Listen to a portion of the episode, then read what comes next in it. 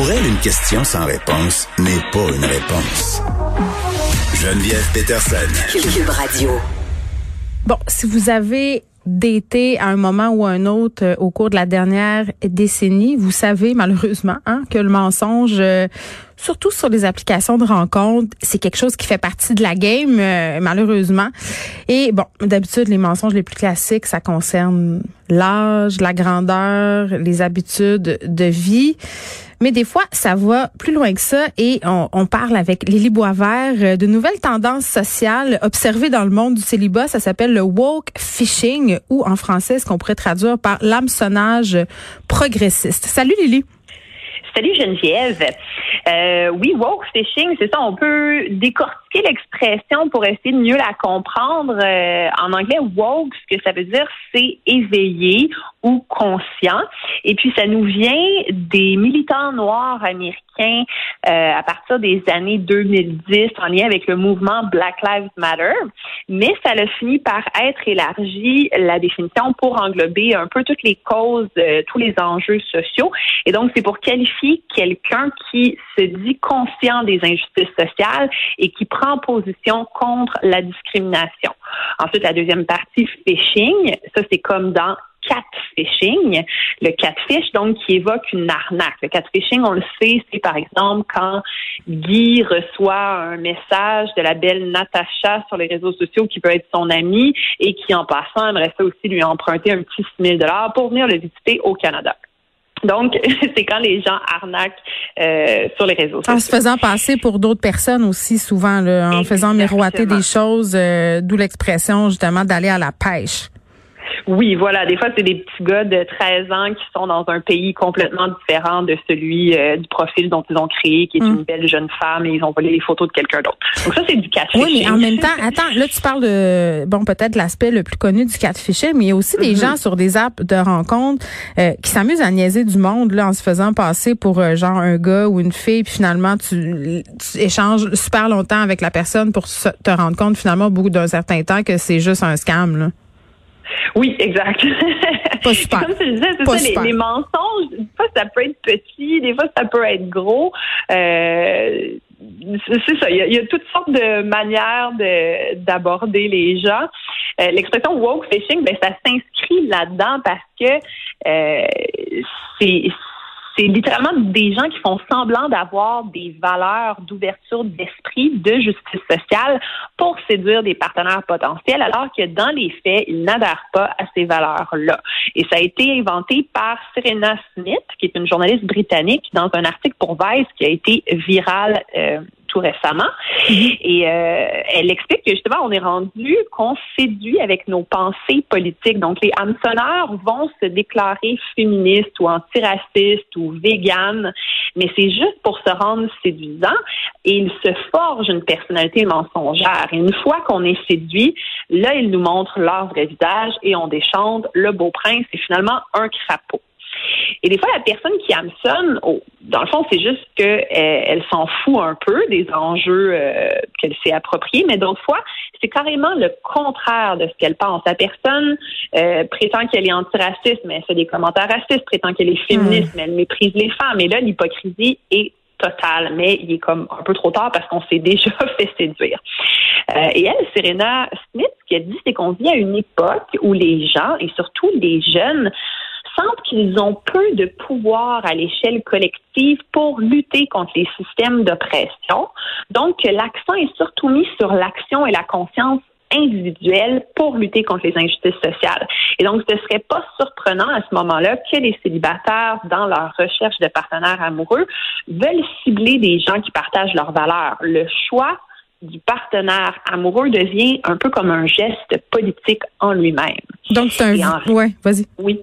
En réaction à ça, c'est que là, après ça, des célibataires vont simuler des opinions politiques juste pour s'adapter à la demande du marché de la drague. Et ben, l'hameçonnage progressiste, ça devient leur stratégie.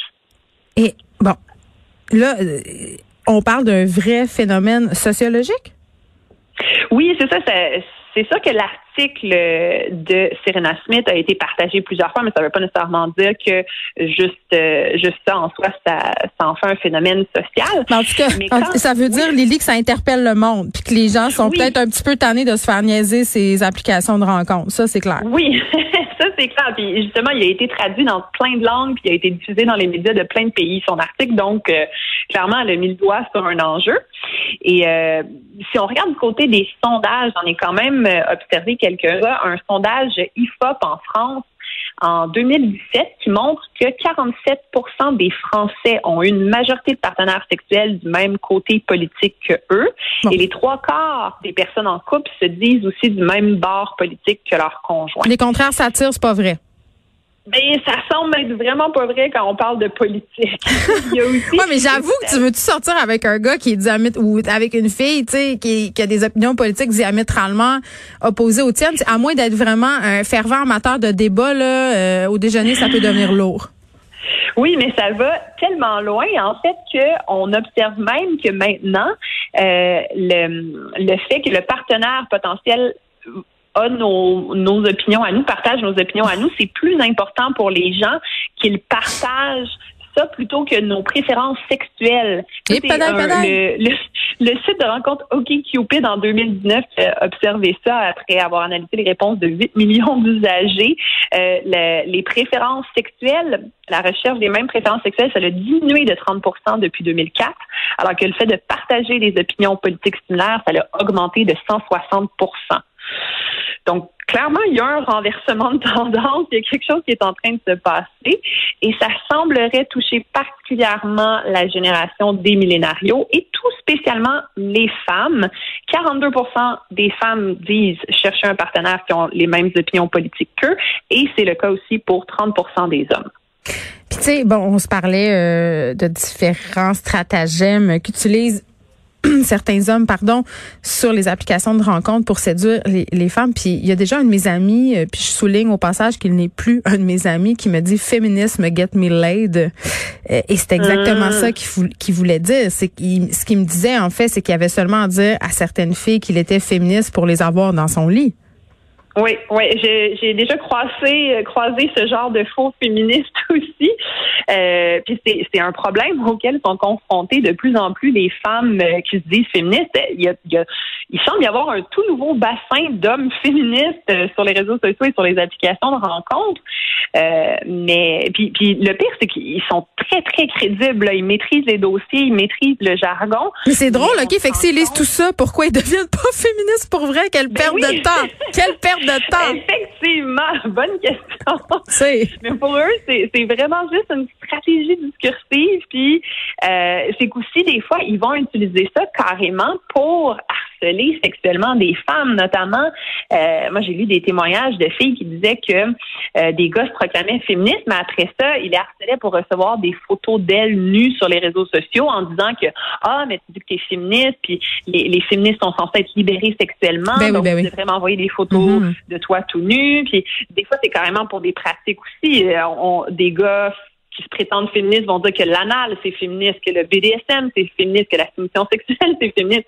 Mais tout ça avec l'intention de faire plier des femmes à leur désir sexuel à eux, même si c'est pas ce qu'elles désirent. Donc, ça va à l'encontre totale de ce qu'est le féministe, mais eux, ils utilisent ça comme ça. Puis je pense aussi que, il y a plein de gars qui sont réellement féministes aussi. On va pas être complètement pessimiste. Il y a des gars, je pense réellement, qui veulent, qui se disent féministes dans le monde de la drague parce qu'ils veulent attirer des femmes féministes. Mais je pense aussi qu'il y a des gars, des fois, qui sont particulièrement machos et que l'idée d'avoir une féministe dans leur lit, c'est comme un défi qu'ils se donnent à eux-mêmes. Ils fétichisent la féministe? Ouais. J'ai observé ça à quelques occasions. Puis sinon, je pense aussi qu'il y a des gars tout simplement qui se disent « Mon Dieu, c'est rendu qu'il y a tellement de féministes. Si je veux pogner, j'ai pas le choix de dire que je suis féministe parce que les femmes recherchent ça. » En tout cas, moi, mon petit drapeau rouge, Lili Boisvert, c'est tu sais lequel? C'est lequel? Souvent, quand un gars me dit « Hey, je suis féministe », dans ma tête, je fais « Oh oh. Ouais, parce que normalement si tu le dis, c'est que c'est pas, t'as pas besoin de le dire, tu sais, juste ouais, tu peux sois juste le. Bon, OK, il y a d'autres mouvements qui sont repris. Là, on parle du féminisme, mais il y a aussi le mouvement Black Lives Matter, tu sais, il y a des gens qui creusent en utilisant en se montrant ouverts, mais que finalement ils sont juste en train de fétichiser des partenaires. Tu sais, je travaillais avec Vanessa Destiné avant ici, puis elle me racontait tellement souvent que souvent couchait avec des hommes qui demandaient de twerker ou qui étaient vraiment des gars qui voulaient coucher qu'avec des femmes noires. Oui. Ben ça, c'est ça. Il y a beaucoup de gens qui sont racisés, qui se plaignent de ça, que dans le fond, ils attirent des partenaires qui les voient d'une certaine manière, puis qu'après ça, ils s'attendent à ce qu'ils agissent de la manière dont ils les voient dans leur vie privée. Puis moi, j'ai lu plusieurs témoignages aussi de gens qui rencontraient des partenaires qui disaient pro-Black Lives Matter, puis anti-racistes, mais après un certain temps, ils se rendaient compte qu'ils faisaient sans arrêt des commentaires racistes en essayant de passer ça sous le compte de l'humour. C'était juste des blagues, ou bien ils faisaient tout le temps l'avocat du diable dans les discussions dès qu'il était question de discrimination raciale. Et ça, l'avocat du diable, on va se le dire, là, on est tanné. En fait, ce qu'on se rend compte, c'est que quand tu fais tout le temps l'avocat du diable, c'est parce que tu veux défendre la position du diable. Ça cache de quoi? C'est cette position-là que t'aimes. OK. Puis attends, en Grande-Bretagne, quand même... parce que le phénomène change quand même d'une culture à l'autre. Et là, en Grande-Bretagne, le Brexit aurait brisé des couples. Moi, ça me fait capoter. Lui, je regarde ça puis je me dis, tu sais, on est-tu rendu tellement difficile, entre guillemets, en amour? Tu sais, on parle souvent de la fameuse liste, là. Tu sais, tu te dis, ah, moi, je cherche une personne avec ces critères-là. Donc, on est-tu rendu tellement fermé d'esprit qu'on cherche vraiment à tout près à être avec un partenaire qui a exactement les mêmes valeurs, les mêmes opinions que nous sur absolument tous les sujets? Ben, on peut se poser la question, c'est sûr, parce que, mais en même temps, d'un autre côté, c'est que on date plus que jamais à l'extérieur de la boîte avec les applications. On va rencontrer des gens qui appartiennent pas à notre milieu professionnel, qui appartiennent pas à notre milieu académique, puis qui sont pas non plus dans notre cercle d'amis immédiat. Donc, oui, parce que ça faisait déjà un premier élagage. Tu le sais, quand tu travailles à la même place, tu as des intérêts peut-être communs, des amis en commun, même chose. C'est ça, donc les chances que les opinions soient similaires sont plus élevées. Donc là, en allant à la rencontre de gens qui sont éloignés de notre cercle, on prend plus de risques, on se met plus en danger d'être trompé. Mais ça, c'est aussi surtout le cas si on adopte une vision manichéenne, simpliste des enjeux sociaux, c'est-à-dire... Tu vas l'avoir. On voit tout en termes de bien et de mal, donc... Si quelqu'un se dit féministe, tout de suite, on dit « c'est une bonne personne ». Si quelqu'un se dit antiraciste, c'est une bonne personne. Il consomme 100% éthique et locale. Voilà, bonne personne. Mais les gens sont plus complexes et nuancés qu'une étiquette qui est parfois juste superficielle.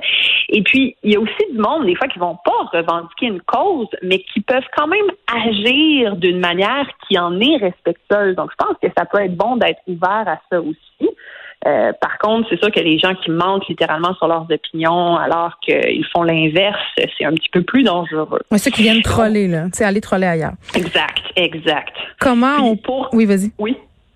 Oui, non, mais c'est ça, en fait, on peut quand même essayer d'éviter de tomber sur des hameçonneurs progressistes en regardant les actions beaucoup plus que les paroles, parce que republier un article ou liker un slogan, c'est trop facile, ça veut pas dire grand-chose. Pour voir si quelqu'un est sincère dans sa démarche, faut que les bottines suivent les babines.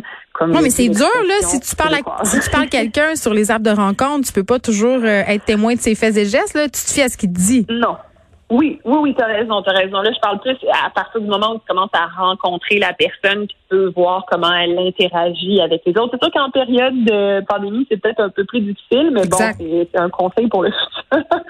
Sinon, il faut quand même savoir est-ce que la personne semble conséquente le plus possible.